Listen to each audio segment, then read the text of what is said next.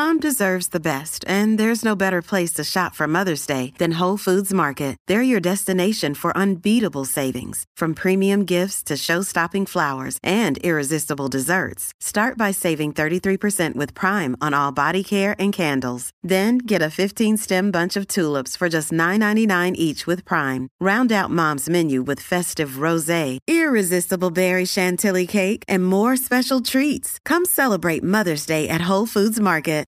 Namaste enciclopedini! Oggi condividiamo questo messaggio importante per chiamare a raccolta la grande famiglia dell'enciclopedia dei videogiochi. È passato ormai qualche anno dalla nascita del progetto e per continuare a creare contenuto abbiamo tanto bisogno di voi. Il computer con il quale realizziamo tutto il materiale dell'enciclopedia dei videogiochi, dal podcast alle grafiche, ai video, alle dirette, eccetera, dopo 12 anni di onorato e fedele servizio ci sta abbandonando con una rapidità preoccupante che ha reso quasi impossibile continuare a creare contenuti. Quindi, se volete, potete contribuire dandoci una mano andando su enciclopediadeivideogiochi.it e cliccando supporta il progetto. Ogni donazione ci permetterà di sostituire l'attrezzatura fondamentale necessaria a tenere viva l'enciclopedia. Crediamo che l'unione faccia la forza ed in questo momento ne abbiamo proprio bisogno. Da 5 anni cerchiamo di regalare emozioni, condivisione, informazione su un tema a tutti noi tanto caro, i videogiochi. Grazie a voi potremo continuare a farlo senza il rischio di dover fermare tutto il nostro malgrado. Grazie di cuore a tutti. At Evernorth Health Services, we believe costs shouldn't get in the way of life-changing care, and we're doing everything in our power to make it possible. Behavioral health solutions that also keep your projections at their best? It's possible. Pharmacy benefits that benefit your bottom line? It's possible. Complex specialty care that cares about your ROI? It's possible. Because we're already doing it. All while saving businesses billions. That's Wonder made possible. Learn more at evernorth.com/wonder.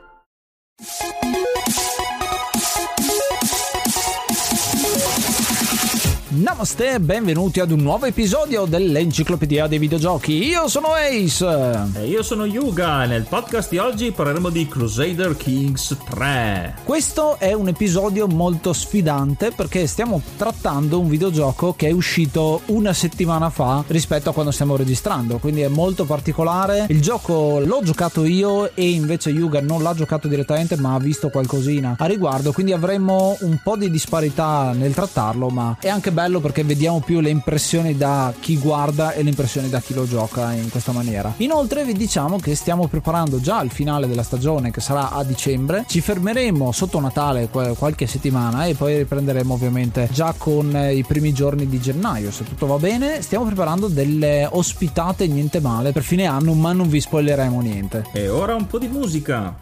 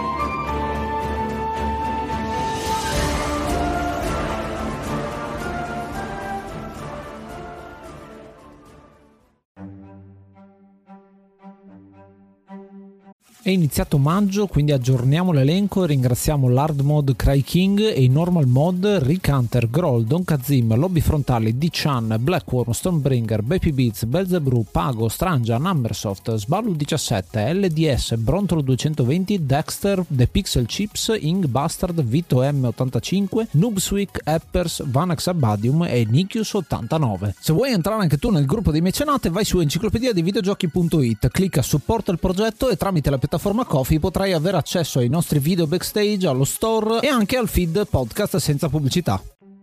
Il gioco di oggi è Crusader Kings 3, è un gioco del 2020, uscito una settimana fa, sviluppato e pubblicato da Paradox eh, ed è uscito ovviamente per PC ed è un RTS, uno strategico in tempo reale o grand strategy, vista la mole di quello che andremo a gestire, a tematica medievale. È un gioco che ho avuto l'opportunità di provare in anteprima di qualche giorno rispetto all'uscita e che ho sviscerato. Sono un gran fan personalmente personalmente di Crusader Kings 2, non ho conosciuto l'1 purtroppo del 2004, ma il 2 è considerato uno dei giochi che ha, ha più longevità rispetto a tutti quanti gli altri perché ha ricevuto tantissimi DLC che ne hanno aumentato quello che è la strategia, appunto Grand Strategy è diventato perché aggiungevano sempre cose nuove. E Crusader Kings 3 parte con praticamente tutto quello che era Crusader Kings 2, migliorandolo soprattutto, che è una cosa molto molto interessante. Il gioco è pubblicato da Paradox Interactive conosciuta prima come Paradox Entertainment e adesso appunto il development studio che ha interno. Compagnia svedese del 98, quindi relativamente giovane rispetto a tante altre che abbiamo affrontato sull'enciclopedia di videogiochi ed è fautrice di una serie di serie, scusate il gioco di parole, che sono una meglio dell'altra sotto tanti aspetti. Tutti grand strategy in un certo senso. Abbiamo Crusader Kings, abbiamo Europa Universalis che però è ambientato nella parte del colonialismo perché sono tutti a tema storico. Poi abbiamo abbiamo Hearts of Iron che è invece ambientato nelle guerre mondiali, poi abbiamo una serie di Rome che è invece ambientato appunto al tempo dell'impero romano e Victoria invece che è ambientato nell'Ottocento, quindi nella fase di intermezzo. Quindi in sostanza quasi tutta la storia da Roma a oggi, in sostanza dalla storia antica fino ad oggi, è presa dentro questi grand strategy. Ognuno di questi ha un focus particolare, a volte sulla persona, a volte sulla famiglia come Crusader Kings 3 e a volte sullo Stato come nazione. E ogni tanto prendono fiato dallo sviluppare anche questi giochi guardando lungo e pubblicando giochi sviluppati da altri, ad esempio mi viene in mente Magica che abbiamo trattato qualche episodio fa. Sono quelli che hanno pubblicato City Skyline, che è considerato il degno successore spirituale di SimCity, della serie di SimCity. Quindi questo denota una certa lungimiranza e, e innovazione che rivediamo sia in quello che decidono di pubblicare, in cui credono, e anche proprio nei giochi che sviluppano. Essendo un fan di Crusader Kings 2, ho avuto modo di giocarlo e di farne delle serie che poi sono andate sul canale YouTube quando la mitica giornata del 19 ottobre del 2019 abbastanza recentemente è stato annunciato Crusader Kings 3 sono scoppiato di gioia perché c'è questo trailer molto particolare che mostra soprattutto una scena molto da Crusader Kings perché ci sono tantissime meme a riguardo di Crusader Kings e uno di questi è proprio questa cosa qua nel trailer cosa si vede? si vede un infante in una culla regale probabilmente il principe principe appena nato e tra le lenzuola di velluto un serpente che spunta fuori, probabilmente pronto per eh, un assassinio. È una scena forte ma che sottolinea uno degli aspetti fondamentali di questo gioco. Il gioco si basa sulle persone e sugli intrighi di corte, sulla guerra, le relazioni diplomatiche e sulla crescita nel tempo di quello che avviene. La cosa che mi ha subito stupito una volta acceso, comunque visto la prima schermata che il gioco ti presenta, è la vastità di scelte che ci vengono subito subito messe di fronte. Siamo in un'epoca medievale e sono rappresentati tutti gli stati, perfino nella contea più piccola di tutta l'Europa, parte dell'Africa, Medio Oriente e anche Estremo Oriente. Il poter scegliere già un qualsiasi punto della mappa e questi punti sono già ben caratterizzati con i loro personaggi, con i loro regni e sono tutti verosimili perché seguono comunque la storia fino a quel punto lì. È una cosa che ho trovato molto disarmante all'inizio, però come vedremo questo gioco ti mette in grado in condizione di giocarci anche molto facilmente. Infatti, una delle cose che stiamo apprezzando molto di più di Crusader Kings 3 è la facilità rispetto al 2. Il 2 parte con una serie di informazioni una dietro l'altra, il 3 c'è stato molto focus sullo spiegare più facilmente il gioco pian piano, facendoti introdurre tutte le meccaniche di gioco che sono veramente tante e già il fatto che la mappa è così grande è una di quelle cose che vi dicevo prima. Mentre il gioco storicamente, parlando di Crusader Kings 2, era ambientato solamente in Europa Europa e c'era qualche collegamento con il resto dell'Europa e l'unica data di inizio era il 1066, il gioco si è evoluto introducendo altre date di inizio. Il gioco è arrivato fino ad avere una data di inizio nel 750 d.C. fino al termine del gioco che è il 1453, che tra l'altro è l'anno di inizio di Europa Universalis per farvi capire quanto sono collegati i giochi. Però appunto questo gioco già propone una mappa allargata, già due date in cui iniziare e sono delle date date fondamentali perché nel 1066 stiamo parlando in un'era in cui in Europa c'era del Sacro Romano Impero, mentre nell'Ottocento, ad esempio, l'Inghilterra non era ancora unita. Completamente diversi gli scenari che ci troviamo di fronte. È una cosa che secondo me è unica di questo gioco è che ogni partita è completamente diversa dall'altra. E il gioco cosa fa? Simula la storia con fatti storici realmente accaduti, personaggi storici che sono realmente esistiti e documentati, quindi si può imparare tantissimo la storia da questo gioco. Nel momento in cui schiacciamo play è compito nostro fare quello che,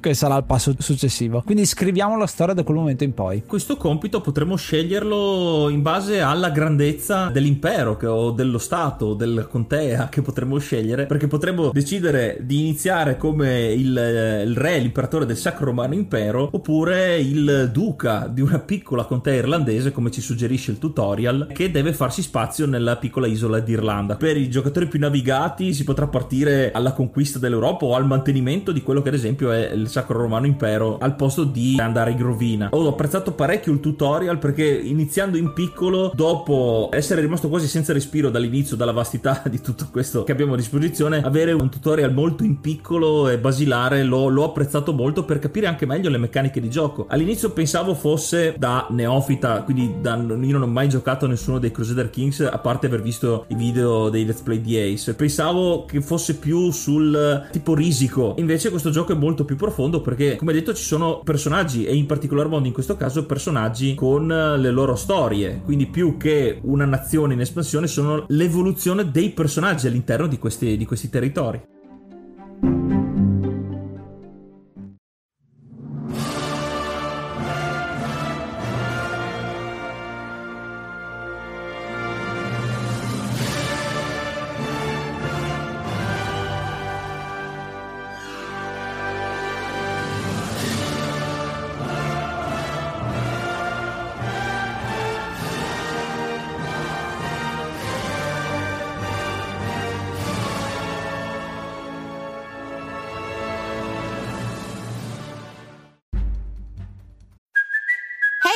Cuoco for Priceline. Ready to go to your happy place for a happy price? Well, why didn't you say so? Just download the Priceline app right now and save up to 60% on hotels. So, whether it's Cousin Kevin's Kazoo concert in Kansas City, go Kevin, or Becky's Bachelorette Bash in Bermuda, you never have to miss a trip ever again. So, download the Priceline app today. Your savings are waiting. Go to your happy place for a happy price. Go to your happy price, Priceline. Sei un ascoltatore da Spotify, allora puoi consigliarci un gioco rispondendo alla domanda direttamente sotto ogni episodio. Il tuo commento potrà far parte dell'enciclopedia dei videogiochi. E già che ci sei, magari ci lasci anche 5 stelline. Che ne dici? The longest field goal ever attempted is 76 yards. The longest field goal ever missed? Also 76 yards. Why bring this up? Because knowing your limits matters, both when you're kicking a field goal and when you gamble. Betting more than you're comfortable with is like trying a 70 yard field goal. It probably won't go well. So set a limit when you gamble and stick to it. Want more helpful tips like this? Go to keepitfunohio.com for games, quizzes, and lots of ways to keep your gambling from getting out of hand.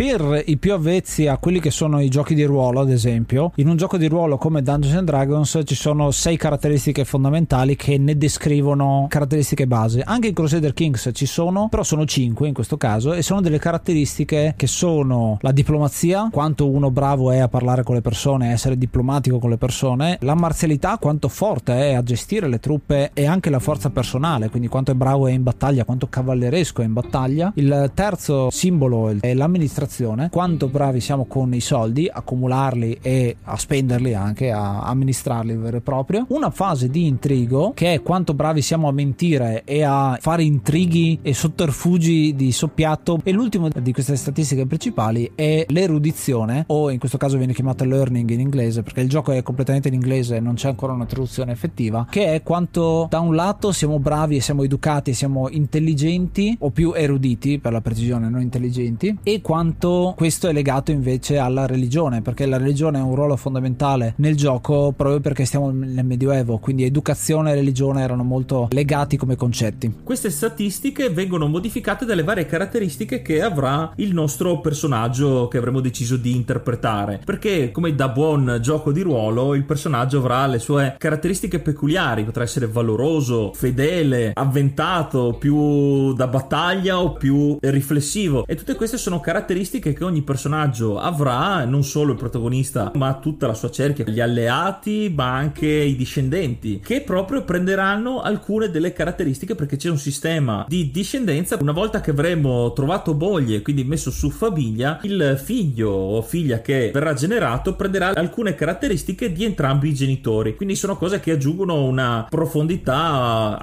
anche dal punto di vista organizzativo della famiglia, perché dovremmo proprio darci a scegliere una persona con cui andremmo d'accordo o comunque in modo da bilanciare la generazione successiva. Poi, a seconda della religione dove siamo, potremo avere più mogli, avere delle concubine. Ogni personaggio avrà un'opinione di noi come protagonista, e questa opinione potrà essere positiva o negativa a seconda dei nostri rapporti. Che sia nostra moglie, che sia il nostro vassallo, che sia anche un contadino del regno, ciascuno di questi ha questa caratteristica nei nostri confronti e ci fa più o meno piacere alla gente, che è una cosa che dobbiamo scegliere perché veramente qua non c'è quasi nulla di sbagliato. Viene messo tutto quanto sotto l'ottica religiosa, però della religione in cui siamo. Se siamo degli irlandesi saremo dei cattolici, ma non è detto perché possiamo tantissime tipologie di buddismo, tantissime diverse forme di islamismo e anche religioni che non esistono più al tempo, ad esempio l'ellenismo, quindi il pantheon greco antico, nonostante siamo al Medioevo, potremmo creare un personaggio che venera Marte, Giove e tutto quello che è lì intorno, o meglio Zeus e Ares. Ed è una cosa molto interessante perché abbiamo anche la possibilità di far saltare fuori un personaggio completamente diverso e che ci customizziamo con dei punti in sostanza proprio come si fa in un RPG. E se non fossimo soddisfatti dall'incredibile varietà di religioni a cui possiamo aderire, potremmo crearcene una nuova perché il gioco ci permette di creare una religione da zero con blackjack e squillo di lusso. Esattamente, eh, però di contro sarà che saremo visti come eretici da praticamente tutto il resto del mondo perché quindi una delle nostre missioni potrebbe, potrebbe essere una delle nostre storie che si vanno a creare nel gioco sarebbe proprio l'espansionismo di questa religione i pastafariani poi esatto. mi da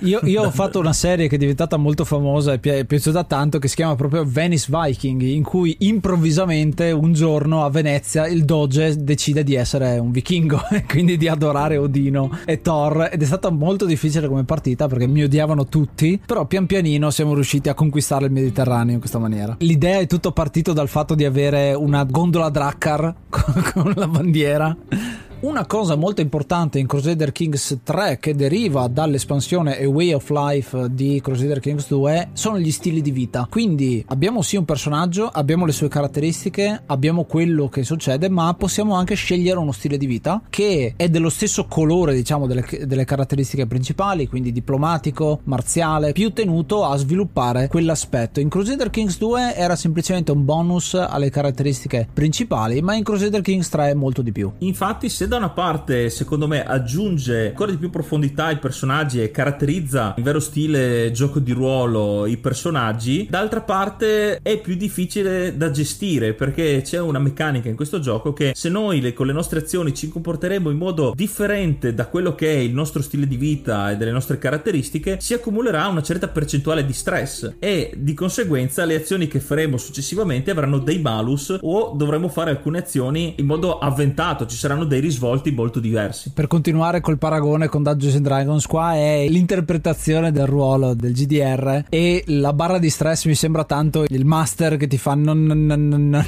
Il tuo personaggio secondo me non si comporterebbe così in questa situazione. Esattamente, che è una cosa che molti odiano purtroppo, però la grossa cosa degli allineamenti no, nel gioco. Più o meno qua cercano di farlo con questi stili di vita. Noi possiamo tranquillamente scegliere una cosa diversa. Ad esempio, se siamo un personaggio molto erudito e pochissimo marziale marziale possiamo decidere di improvvisamente di cambiare stile di vita, andare verso la marzialità per aumentare quelle caratteristiche lì, avere dei bonus da quella parte, però sarà molto difficile perché partiamo da una base abbastanza risicata. Quindi lì è proprio per la specializzazione. Ma adesso che abbiamo definito il personaggio, cosa facciamo in Crusader Kings? E qua è un mondo di robe giganti. Intanto parliamo un po' di quelle che sono le risorse. Ve le cito velocemente, le risorse in Crusader Kings sono fondamentalmente quattro e sono l'oro che ci permetterà di comprare cose e investirli per sviluppare il territorio e le nostre proprietà soprattutto. Abbiamo il prestigio che è in sostanza una risorsa che possiamo spendere per fare qualcosa di prestigioso, per alzare la nostra nobiltà, quindi creazione di titoli, avremo più prestigio se sposiamo qualcuno di importante o se facciamo sposare i nostri figli o se creiamo l'alleanza, più prestigio abbiamo, più possiamo investirlo in questo genere di azioni nobili. Avremo la pietà che è la parte religiosa della cosa, ovviamente la guadagniamo più siamo PI e quindi facciamo le cose che la nostra religione ci insegna e possiamo spenderla ad esempio per guadagnare indulgenze oppure per far partire guerre sante ad esempio nella, nella religione cristiana. O ad esempio nella religione vichinga quella che sto usando in questo momento io più razzie facciamo e più gli dei sono contenti in quel caso lì. Quindi veramente cambia completamente a seconda della religione intrapresa mentre l'ultima caratteristica è la fama. Fama che in Crusader Kings 2 era principalmente un punteggio che ci veniva attribuito in base alle nostre azioni in questo caso sarà utile come bonus per la nostra dinastia perché in base alla fama avremo la possibilità di compiere azioni diverse essere più favoriti nelle generazioni successive e per la continuazione della nostra storia. Eh sì, perché un'altra caratteristica di Crusader Kings 3 è dare molto più focus alla dinastia, mentre in Crusader Kings 2 tu interpreti un personaggio che fa parte della dinastia e hai a che fare, diciamo, col tuo erede semplicemente perché sai che se muore il tuo personaggio sarai l'erede, quindi la partita continua. Se non hai un erede fai game over. Quindi è molto semplice come viene considerato in Crusader Kings 2, mentre nel 3 abbiamo questi bonus che continuano, quindi è uno score che si accumula, la famiglia diventa sempre più famosa e ci sono una serie di bonus che possiamo intraprendere proprio perché partiamo già con un vantaggio. Ovviamente il figlio di Carlo Magno parte con una bella prospettiva di vita e questo si rispecchia molto nel gioco in, in questa maniera. A tal proposito, trovo molto interessante la meccanica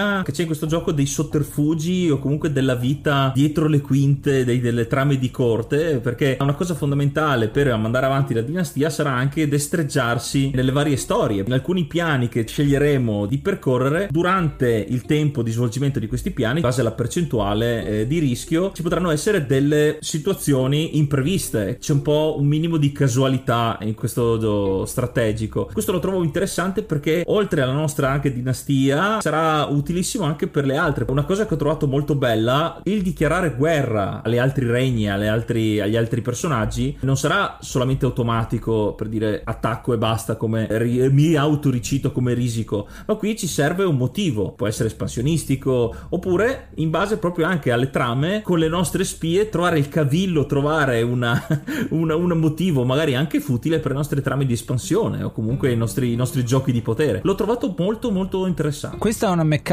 fondamentale di Crusader Kings uh, tutti, compreso anche il 3, ed è il casus belli, cioè bisogna avere un motivo per fare guerra e uno di questi sotterfugi giustamente che hai citato è quello di fabbricare un documento che dice io ti posso attaccare ed è una cosa abbastanza difficile da fare inizialmente ma poi appunto se avete un personaggio che ha tanto intrigo diventa più semplice. O ad esempio se avete un buon maestro delle spie. Come funziona Crusader Kings? Il tutto è rappresentato sulla mappa di gioco e tutto quello che succede è sulla mappa di gioco. Vedete delle pedine che sono le vostre truppe ad esempio che si possono muovere ma la maggior parte del gioco si svolge all'interno di finestre che sono anche molte tante che occupano tutto lo schermo e sono abbastanza inquietanti se siete la prima volta a giocare ma basta analizzarle una per una e si riesce a capire tutto quanto. E siamo noi che possiamo fare le nostre azioni personalmente ma soprattutto se siamo un regnante abbiamo un consiglio. Un consiglio formato da 6 persone in Crusader Kings 3 una per ciascuna delle caratteristiche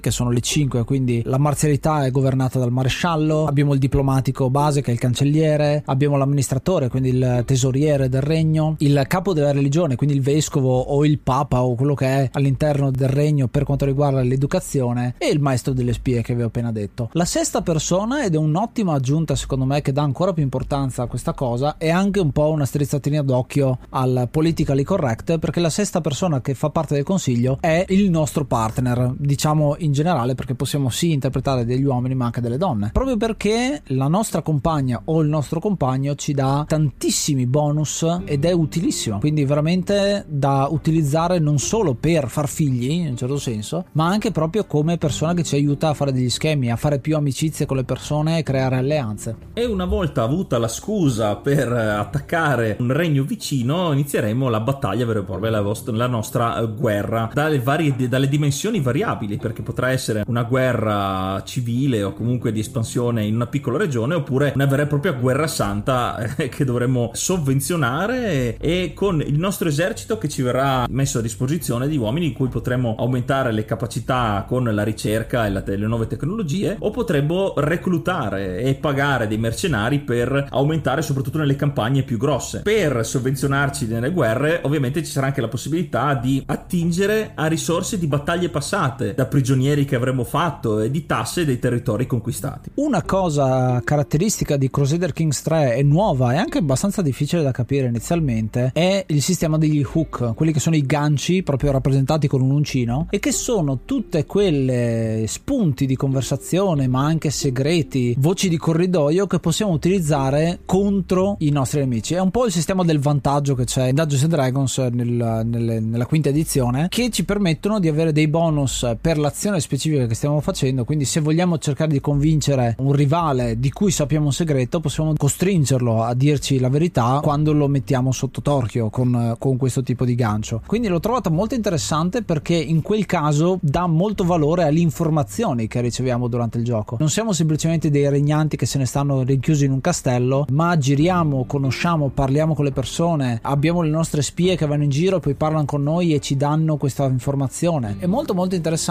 e anche è un po' una presa in giro, comunque una critica a quelle che sono le fake news, perché, perché a volte ci sono dei, degli hook che non sono veri, sono delle dicerie vere e proprie, che possiamo però utilizzare lo stesso, anche se sono false. Basta che la gente ci creda. E dopo aver fatto i cattivelli subdoli e, e senza scrupoli, però abbiamo l'opzione anche, ad esempio, con i nemici sconfitti, se avremo la possibilità di catturare il capo, il regnante del, della regione che avremo sconfitto, perché potrà scappare, ma una volta messa sotto torchio a ferro e fuoco la città, avremo possibilità di catturarlo. Potremmo anche, in un certo senso, perdonarlo e farlo entrare nella nostra cerchia. Prendiamo un alleato che combatterà con noi, che ci darà dei bonus, ci darà dei consigli, però senza mai dimenticare il fatto che è comunque di partenza un nostro nemico, quindi dovremmo gestire anche questa cosa che abbiamo un nemico amico, ma che ci può voltare le spalle da un momento all'altro, per esempio. Eh sì, perché una cosa che succede in questo gioco e che lo rende veramente veramente bello è che tutto quello che vi stiamo raccontando, azioni che possiamo fare noi, le possono fare tutti i personaggi del gioco. Tutti i regnanti avranno un consiglio, tutti i regnanti avranno dei vassalli, delle spie, dell'opinione rispetto agli altri e noi delle opinioni di loro. Quindi il gioco simula tutto. Se c'è qualcuno che vuole cercare di ucciderci, lo farà, a meno che non abbiamo il maestro di spie che scopre che abbiamo un attentato in corso. Se vogliono dichiararci guerra e hanno un motivo, lo possono fare. Quindi veramente è incredibile la quantità di personaggi che ci sono, la grandezza della mappa e quello che succede è veramente sempre diverso perché come vi dicevo quando schiacciamo play e cominciamo a giocare scriviamo noi la storia ma lo fanno anche le intelligenze artificiali delle singole dei singoli duchi, conti, baroni, principi, re, imperatori, di tutto e di più e comprese anche quelli che sono i, i, raider perché ci sono anche delle compagnie che si muovono. Abbiamo i vichinghi che vanno in giro a, a saltare le coste abbiamo gli unni che vanno in giro ad esempio. E quindi questo gioco dà tantissime opportunità di imparare la storia capendo e scoprendo quelli che sono anche i personaggi storici che ce ne sono tantissimi e come dicevamo, una volta iniziata la nostra partita, avremo anche la possibilità di riscrivere questa storia un po' cinematograficamente, mi viene da dire, perché mi vengono in mente tutti i film storici ma moderni, quindi che prendono sì dalla storia, ma la reinterpretano e alcune volte proprio la riscrivono proprio per, per teatralità, per scenografia.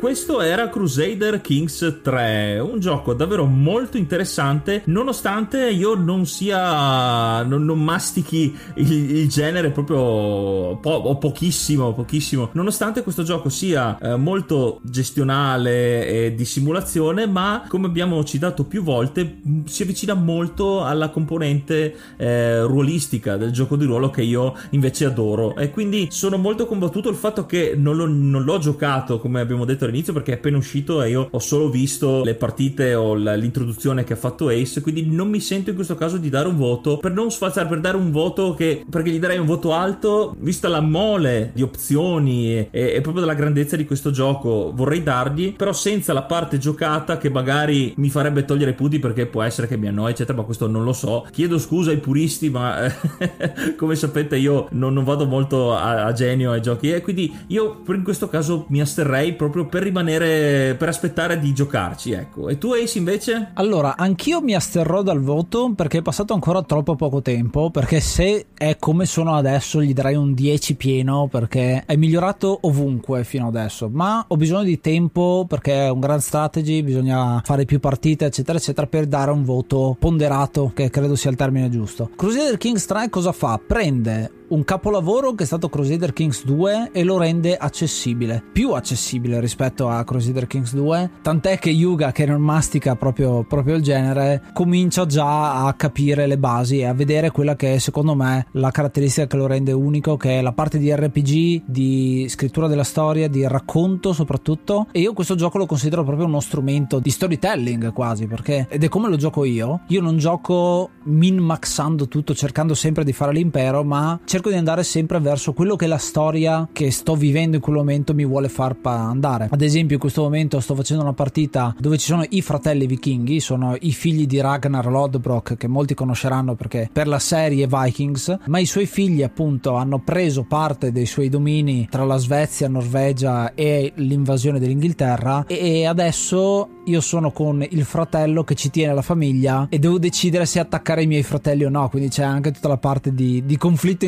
interiore che secondo me porta e mi piace, mi piace vivermela così. Devo dire che è un gioco che però non ha un finale perché è una cosa bellissima anche questa. Ci sono pochissimi giochi che riescono a farlo il non mettere un endgame vero e proprio. Cioè la data di gioco in cui finisce c'è, è del 1453, ma non finisce vero e proprio il gioco. Il gioco può continuare, semplicemente non ci saranno più avvenimenti storici segnati all'interno del gioco, semplicemente perché sennò il gioco veramente diventava enorme. In quel caso lì ci sono anche dinamiche completamente diverse. Ci stiamo avvicinando alla scoperta dell'America, a quello che sarà il colonialismo, il, il 600, tutto quello, tutto quello che è il 500, il 600, insomma, con tutto quello che ne consegue. Però devo dire che il non avere un uh, finale, un obiettivo vero e proprio rende ancora di più ogni partita diversa perché ti poni tu l'obiettivo. Tu all'inizio del gioco puoi partire normalmente, poi te lo costruisci di volta in volta. Oppure tu dici no, voglio essere il conte della mia città in Italia, che posso anche farlo, e voglio unificare l'Italia sotto un'unica bandiera e, e farlo molto prima del, del 1800. Quindi secondo me è una cosa molto interessante, rigiocabilità a mille. Hanno aggiunto anche il multiplayer, che è una cosa molto bella anche quella, che ci dà la possibilità di giocare sulla stessa mappa con più personaggi contemporaneamente quindi battagliare anche i propri nemici. Ad esempio, una battaglia che si fa sempre molto facile è stata nel periodo del 1066 quando la Spagna è divisa, è divisa tra Castiglia, Aragona e gli altri due o tre adesso famiglie che non mi ricordo. Giocare tutti vicini vicini e vedere quale dei tuoi amici riesce a vincere. Molto molto interessante, veramente un gioco che abbiamo voluto portarvi subito per dirvi provatelo, quello sì, sicuramente è un consiglio puro e semplice. Volevamo trattare Crusader Kings 2 ma abbiamo approfittato per farlo direttamente sul 3 proprio anche per, per avere la sfida di un gioco appena uscito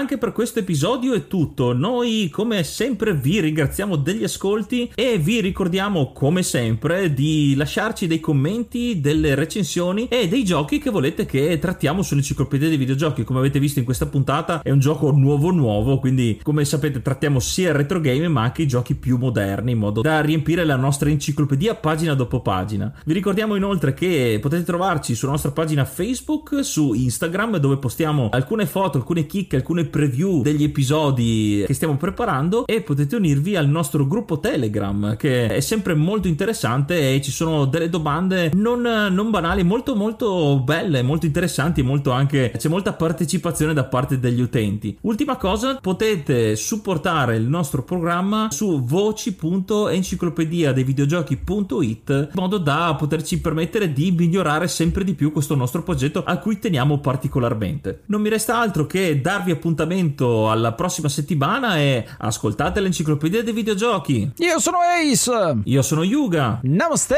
and be brave. Wow, wow, wow,